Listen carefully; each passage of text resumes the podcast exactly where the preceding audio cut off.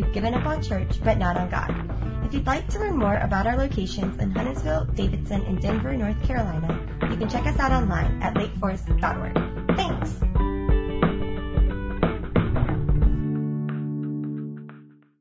Well, I wanted to start this morning with a question. When was the last time, when was the last time you were uh, cap, captivated by wonder? When was the last time you were caught up in a sense of wonder? You think about it? That kind of moment where, where some, uh, you know, this kind of awe and this surprise and this just this element of wonder just kind of filled you. You remember last time? I was thinking about some moments of wonder throughout my life. I remember one uh, during a Christmas in middle school. Uh, in middle school, my uh, buddy John Huff invited me over to his parents' house for their big Christmas party. And this was sort of uh, an adult party, and I was John's friend to keep him out of trouble during the adult party. And so I had to wear a suit and a tie and look all adultish, and I was not excited about this party at all. That was until John led me into the dining room, and I saw something I had never seen in my life before a chocolate fountain. Have you seen one of these before?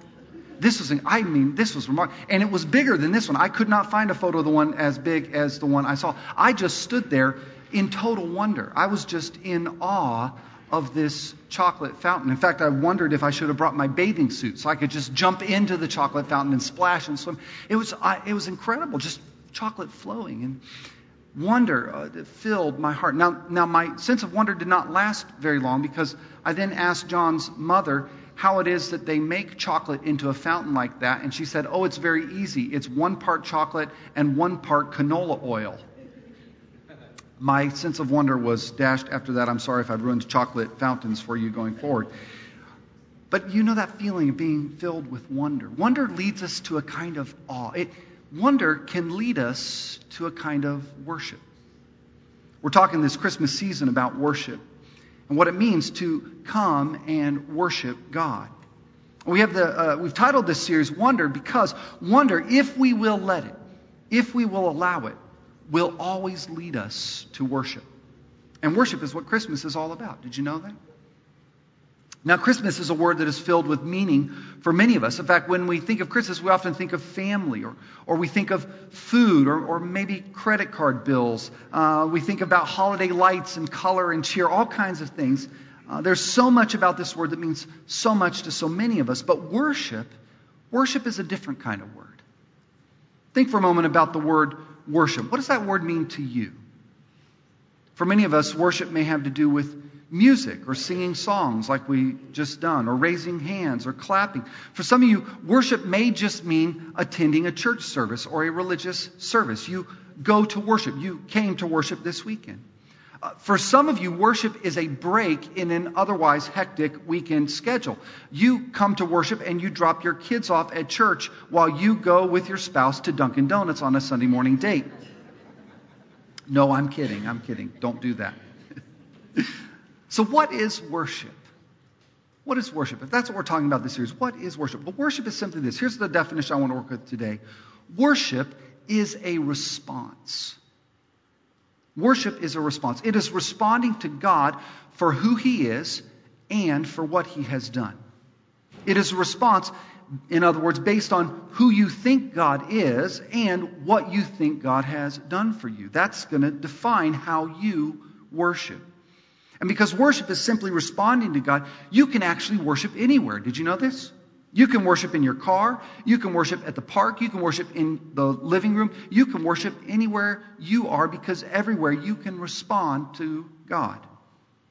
Which begs the question who do you see God to be? And what do you think God has done for you? When we think about Christmas, we think about a lot of stories that teach us something about worship. And today we're looking at one of those stories. Dean read it for us. It's often referred to as the three kings or the wise men or the story of the Magi. It's got a lot of titles. It comes from Matthew's gospel and it begins like this. Let me just reread those first two lines. It goes like this. After Jesus was born in Bethlehem in Judea, during the time of King Herod, Magi from the east came to Jerusalem and asked, Where is the one who has been born king of the Jews? We saw his star when it rose, and we have come to worship him. Worship is responding to who God is and what He has done. So, today, I want to look at three responses to the birth of Jesus that we see in this story. Three responses. The first two are going to miss it. These are like swings and a miss. But just before we strike out, we're going to get a third bat and we're going to see the response to the Christ child that has the power not just to change our lives, but to change the world. And it might change the very way we think about Christmas. Woo, that's a squeaky stage. I better not back up there. Let's move forward a little bit. Here we go. Now, before we get into this, I need to dispel some myths about this story. Because there's a lot of misunderstandings about this three kings story. First of all, did you know this? They weren't kings. They weren't kings. The Bible calls them magi. We'll get into that in a minute. Secondly, I know we're treading on thin ice here. There weren't three of them. The Bible says there were magi. In fact, there were probably a lot more than three.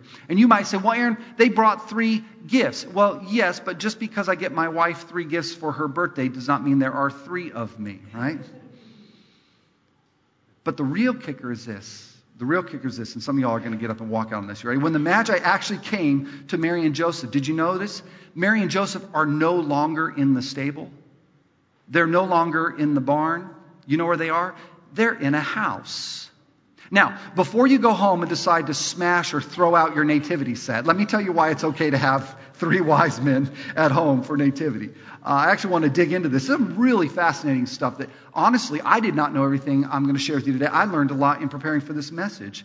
Uh, in fact, a lot of these facts uh, become a vital part of this story. Understanding the historical nature of these characters deepens the meaning and impact of the story. A lot of people think the wise men are just a myth, this was a story made up, but there's some real historical evidence that just blows my mind. Let me jump into some of this. First, magi. Who were these guys? Well, as we said, the Bible calls them magi. That's a Greek word that means kind of exactly what you would think. What does magi sound like? Magic, right? These were astrologers. These were priests. These were prophets. These were magicians in ancient Persia, in Babylon. We actually have historical records of this stuff. In Babylon, in ancient Persia, there was a priestly class called the Magi. They were the astrologers. They were also the intellectual elite. Did you know that? You could be an astrologer and intellectual elite in Persia. They studied the stars. They predicted future events. They interpreted dreams. These were some really important guys in their town.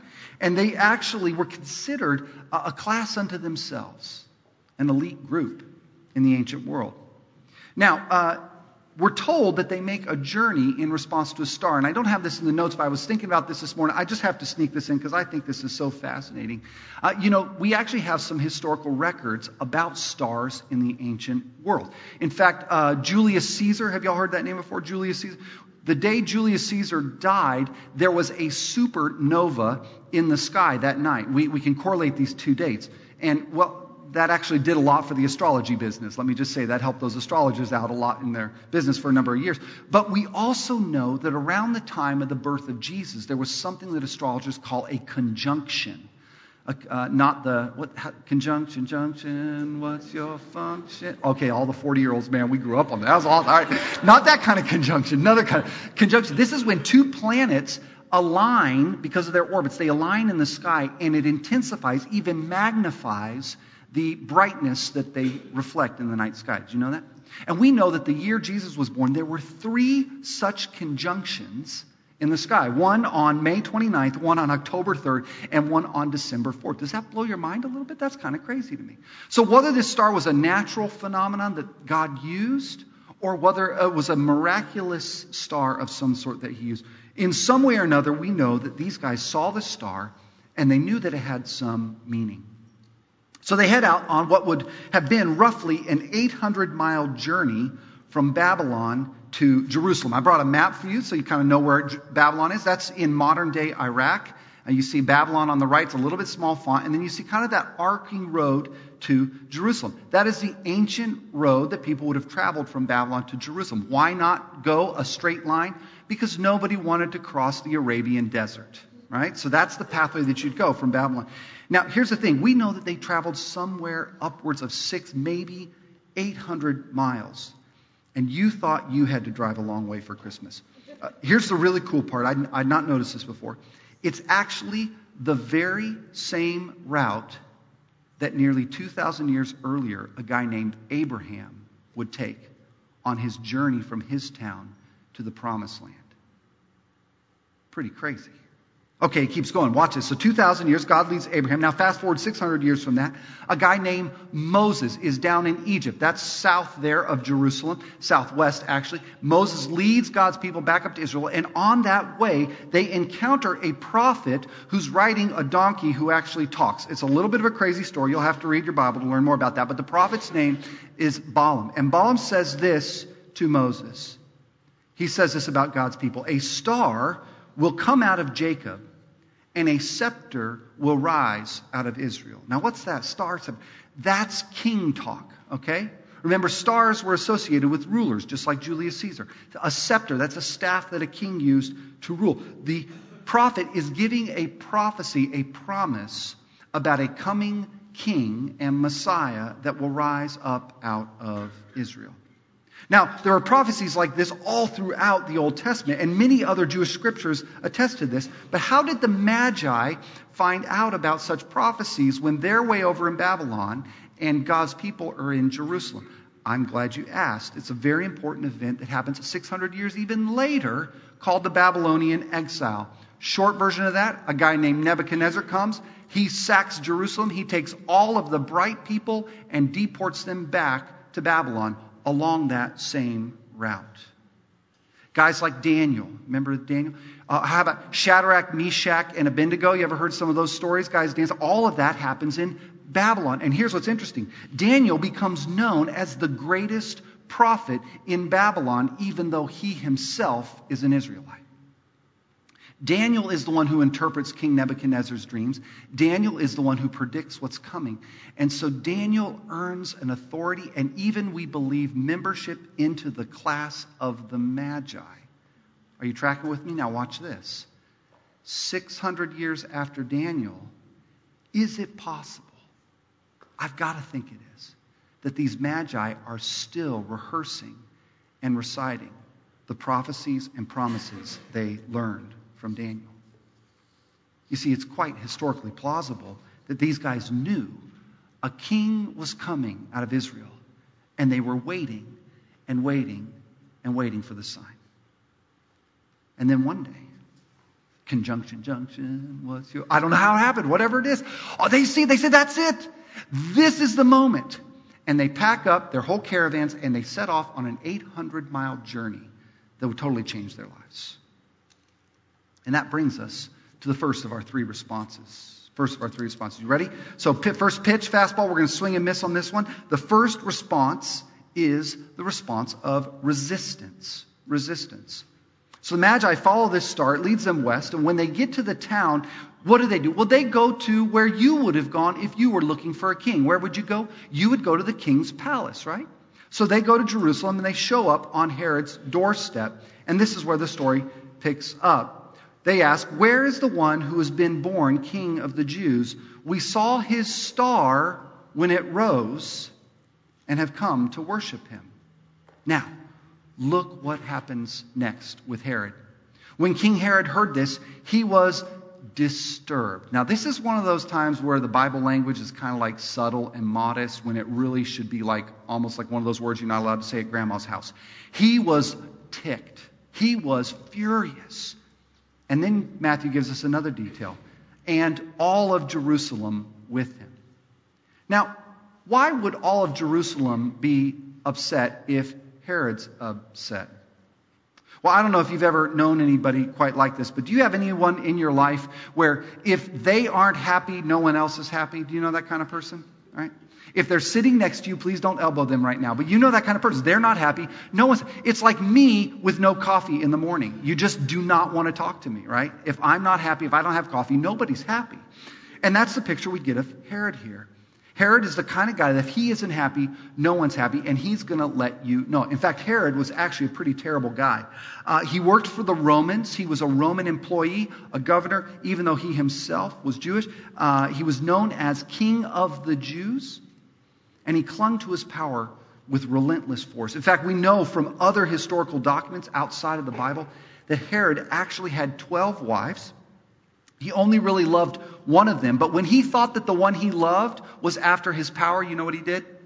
He had her killed. That's what Herod did when he didn't like you. So he killed his wife that he loved. Then uh, her two sons, his two sons, when they started to get a little squeaky, he had them killed as well. And then the barber, I do not know how we know this. We have historical record. The barber protested, said, "You shouldn't kill your sons, Herod." So what did he do? to The barber? Well, he killed the barber, right? So, so just moral lesson: don't be friends with Herod. That's the big point here. Don't be friends with Herod. See, Herod was so tightly gripped. He was so afraid of losing his power. In fact, he was so afraid that at his own funeral there would be no mourning. You know what he did?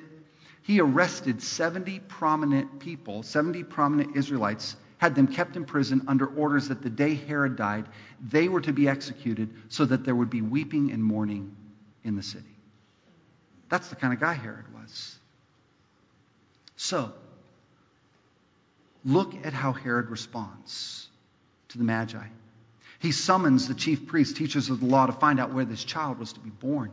Then, look with me at verse 7. It says this Then Herod called the Magi secretly and found out from them the exact time the star had appeared. He sent them to Bethlehem and said, Go and search carefully for the child. As soon as you find him, report to me so that I too may go and worship him.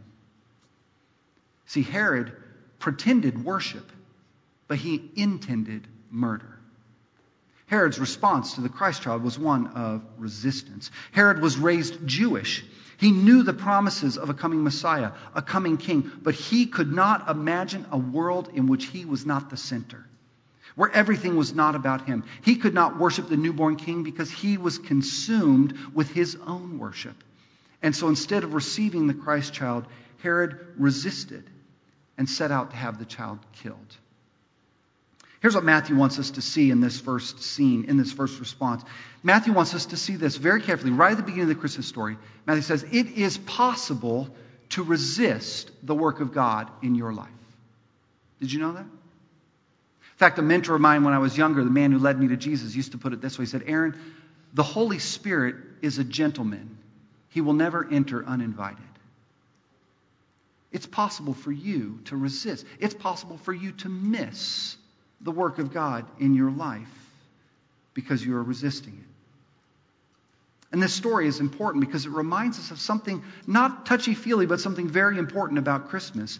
Namely, this that Christmas is not simply about a cute baby or some fluffy animals or a barn on the front of a Hallmark card. Jesus, my friends, did not come to be cute, he came to be king and He wants to be King and Lord of our lives as well. And so, as we pause here when this first response, I just want to invite you to reflect. Is there an area in your life where you might be resisting the work of God? Where this Christmas, an area of your life where God wants to be king, entrusted and placed with that authority, but you are resistant. That's the first response we see. Response number one, resistance. Response number two that we see in this story is quite different. And I did not know quite what word to put to it, but I chose the word indifference. It might be apathy. It might be that word that I love to text, meh. How do you spell meh? Is it M E H? Is that right? Meh. You, you know that word. I, you can, meh. Like, are the Panthers going to win today? Meh. You know, it's just kind of like, I don't, I don't, you know, I can't even take, uh, anyway, you get the idea. The second response is indifference. Uh, where am I? Here we go. It's hard to believe, but one of the responses of the, of the Christ child, one of the, excuse me, one of the responses to the Christ child in this story is that of indifference. And again, I had not seen this before. This blew my mind. Look with me at the passage again. When he, that's Herod, when Herod had called together all the people's chief priests and teachers of the law, he asked them where the Messiah was to be born. In Bethlehem in Judea, they replied, for this is what the prophet has written.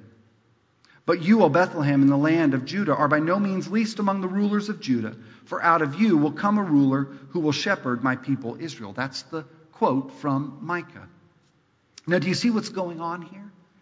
Herod has gathered all of the priests, not some, all. He has gathered all of the Bible experts. He's like, listen, guys, these magi have shown up. They came yesterday. Uh, they've been following this star for 800 miles. They say the Messiah has been born, but you guys are the experts. You are the guys who've studied this your entire lives. Where exactly is the Messiah to be born?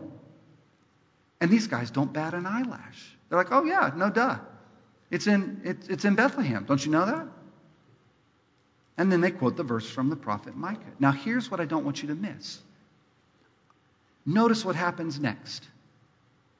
Nothing. Nothing happens. It's not like Bethlehem is all the way to Gastonia or something. It's six miles from Jerusalem. It's like a, it's like a day hike in, in that area, right? It's, it's right down the road. And they're like, Herod, uh, we were binge watching some old Saved by the Bells episodes. Can we go back to our rooms? Like they can't be bothered. They're like, eh, Messiah's come. Meh. Meh. I'd never seen. This was the moment. Do you see this? The biggest event in all of the Holy Scriptures was happening right in front of them, and they missed it. They had heard the stories since they were kids. They had spent their whole lives studying these verses, but when it is actually happening, they do nothing. And it got me thinking this week about the hazards of familiarity. The hazards of familiarity, especially when it comes to Christmas. You know, one of the interesting things about children, especially at Christmas time, is their capacity for wonder. They, they never get tired of the familiar. Have you noticed this? There's that one book that your son or daughter will have you read over and over and over and over again, right? Good night, moon. Good night, red balloon. Good night, lights. And the I, right. I was just. It's been ten years. I still know that story. Right, here we go. The hazards of familiar, familiarity. Well, oh, one of those people for me in my life, that's what I was going to tell you story. Well, one of the people in my life was my Uncle Brant. I grew up with Uncle Brant. And Uncle Brant was the cool uncle who always did the cool uncle tricks. You know the cool uncle tricks? Uh, you know the, you know the one about the detachable thumb? Do you know this one? Have y'all seen that before? It's pretty magical, isn't it? A cool uncle tricks. So uh, whenever I'd see Brant, I mean, I was just I was mesmerized by this cool uncle trick, this detachable thumb. Every time I'd see him, I'd say, "Oh, do the detachable thumb." I even knew the secret, but I still wanted to see Uncle Brant do the detachable thumb. It's just something about children and their sense of wonder. But then we grow up, and we lose our taste for the familiar, or we lose our capacity for wonder. And I think this is what happens for many of us when it comes to Christmas the songs, the stories, the incredible realization that in Jesus, God has come to earth, Emmanuel, to be with us. We've heard it all before.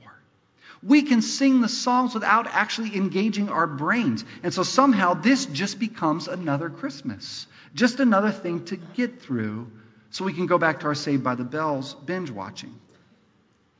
But it doesn't have to be that way. Because our God is a God who loves to bake a fresh batch of mercy for you every morning. Did you know that? In fact, the author G.K. Chesterton says it this way. Uh, I just love this quote uh, where he says, God is much more like a child than we think. Listen to his words. He says, Because children have abounding vitality, because they are in spirit fierce and free, therefore they want things repeated and unchanged. They always say, Do it again. And the grown up person does it again until he is nearly dead. For grown up people are not, as, are not strong enough to exult in monotony. But perhaps God is strong enough to exult in monotony. It is possible that God says every morning, do it again to the sun, and every evening, do it again to the moon. It may not be automatic necessity that makes all daisies alike. It may be that God makes every daisy separately, but has never got tired of making them. It may be that He has the eternal appetite of infancy, for we have sinned and grown old, and our Father is younger than we. Isn't that powerful? We have sinned and grown old. Now, listen, Chesterton is not saying that it's a sin to get older. That's good news because we are all now 30 minutes older than when we walked in here.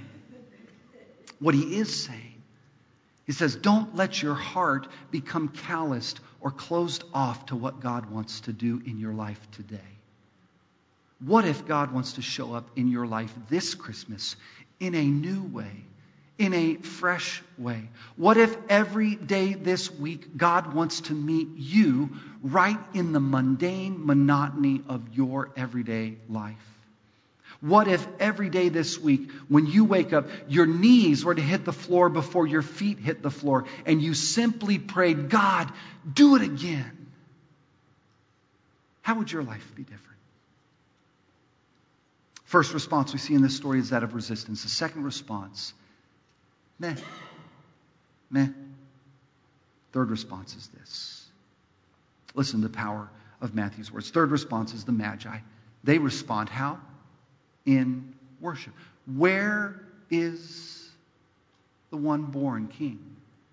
So that we can worship them.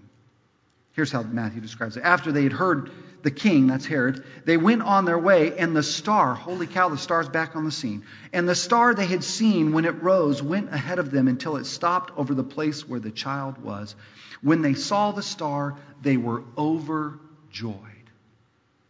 I love the King James version of this word. It's actually two words in the Greek. It's rejoiced exceedingly. Rejoiced to the point of overflowing. And it actually comes from the very same word charis that we get the word grace. They overgraced when they saw this child. On coming to the house, they saw the child and his mother, and they bowed down, literally fell to the floor and worshiped him. Then they opened their treasures and presented him with gifts of gold, frankincense, and myrrh. It's interesting here. Matthew makes a point of telling us about these three gifts gold, frankincense, myrrh. And there is no shortage of ink spilled on what the symbolic meaning of these three gifts are, and everybody has their own opinion. So I'm not going to tell you anything, and then next year I can preach a sermon on it, and you'll forget that I um, didn't tell you anything. Here's the thing these are gifts that were fitting for a king, these are intensely valuable objects. Why does Matthew tell about us? Tell about these? Because these were the Magi's treasures. They guarded them on the journey. They had quite literally treasured them, stored them in a chest, kept them locked up and safe. But now, seeing this child, realizing what God had done, they offer the most valuable things they had in their possessions. If they could have, they would have offered him their very lives. I was reading a story this week about a man named William Porter. William uh, was an author. He had a very rough life, an alcoholic father. His mother died when he was young. Uh, Mr. Porter eventually married, uh, lost a son, later lost his wife to an illness. Uh, he, he got into some financial and legal trouble. When his company went under, he was arrested for embezzlement and was spending seven years in prison. During that time, he discovered a gift for writing, and he wrote a lot. But I think wisely, realizing that people would not likely buy stories from someone in jail, uh, he decided to publish them under a pen name, the name O. Henry. Anyone ever here read O. Henry? One of O. Henry's famous stories is something that we read as a family every year. It's called The Gift of the Magi. The story is rather simple. It's about a young couple. They're very poor, they have almost nothing in their possessions. They're named Jim and Della. The only thing Jim has of value in this world is an old gold watch. It was his grandfather's. Uh, he, he, doesn't, uh, it, he doesn't look at it much because he actually uh, doesn't have anything to hold the watch except this old leather strap. He couldn't afford a chain. Uh, the other thing he loves is his wife. She has beautiful long hair, and he wants so badly to give her a wonderful Christmas. He wants to give her these really expensive hair accessories with jewels. In that day, they called them combs. But he's got no money, and he gets this idea you know what? I could sell that gold watch, and I love it, but it would be worth it just to see my bride's eyes light up and to see her put these in her hair. And so he does. And he's so excited on Christmas morning. And he goes to, to give them to Della, and he sees to his shock that she will not be able to wear them because she has cut off her hair and sold it to a wig maker in order to buy a platinum chain for the watch he no longer owns. Wonderful story. Dramatic, amazing twist, which I've now told to you so you don't have to read it. I've ruined it. Merry Christmas. I love how O. Henry ends this story. Listen to these words. And here I have lamely related to you the uneventful chronicle of two foolish children in a flat who most unwisely sacrificed for each other the greatest treasures of their house. But in a last word to the wise of these days, let it be said that of all who give gifts, these two were the wisest. Of all who give and receive gifts, such as they are wisest. Everywhere they are wisest, they are the Magi. You see what O. Henry's story illustrates? What the story of Christmas illustrates is that this is what love does love gives. It gives what is most valuable to the one it loves. And this is what God has done for us in the Christ child. God gave the one and only thing that only God could give. God gave his only son.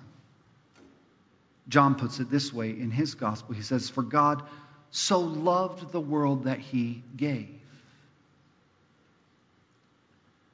And in the end, I think this might be what the story of the Magi is all about. It's not really about them, is it? The story of the Magi is a story of two very different kinds of kings. One king who thought that everyone else's life should be sacrificed for his glory, for him to be worshiped, for him to be honored. But the other king, the humble king, the Christ born king, would set aside his own glory and lay down his own life so that we might live. And my friends, when we realize that, when we see what kind of God He is and what He has done for us, the only appropriate response in this life is worship. When we see the good God that He is, and when we realize what He has done for us, the only appropriate response is to give Him the most valuable thing that we have our trust, our affection, our adoration, our loyalty, our devotion, our worship, our very lives. So, the question for us this Christmas to reflect on is how will we, how will you respond to the coming of Christ the King in your life in Christmas 2017? Let's pray.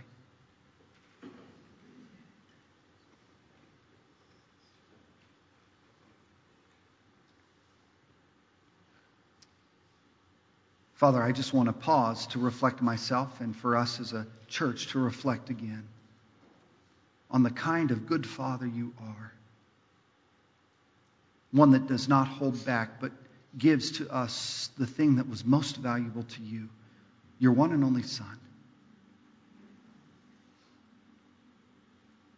And Jesus, when we realize what you have done for us, not in demanding that we worship you, not in demanding that we bow to you, but in dying for us and inviting us to trust you and follow you in love. God, the only appropriate response I can think is to fall on my knees in adoration of you. And so, Father, I pray that this Christmas you would allow us to see again who you are and to see what you have done for us. And you might plant and grow in us a sense of wonder that would lead to worship that would transform our lives, our families' lives, and the world around us. Would you come and make that true in us, we pray. In Jesus' name, amen.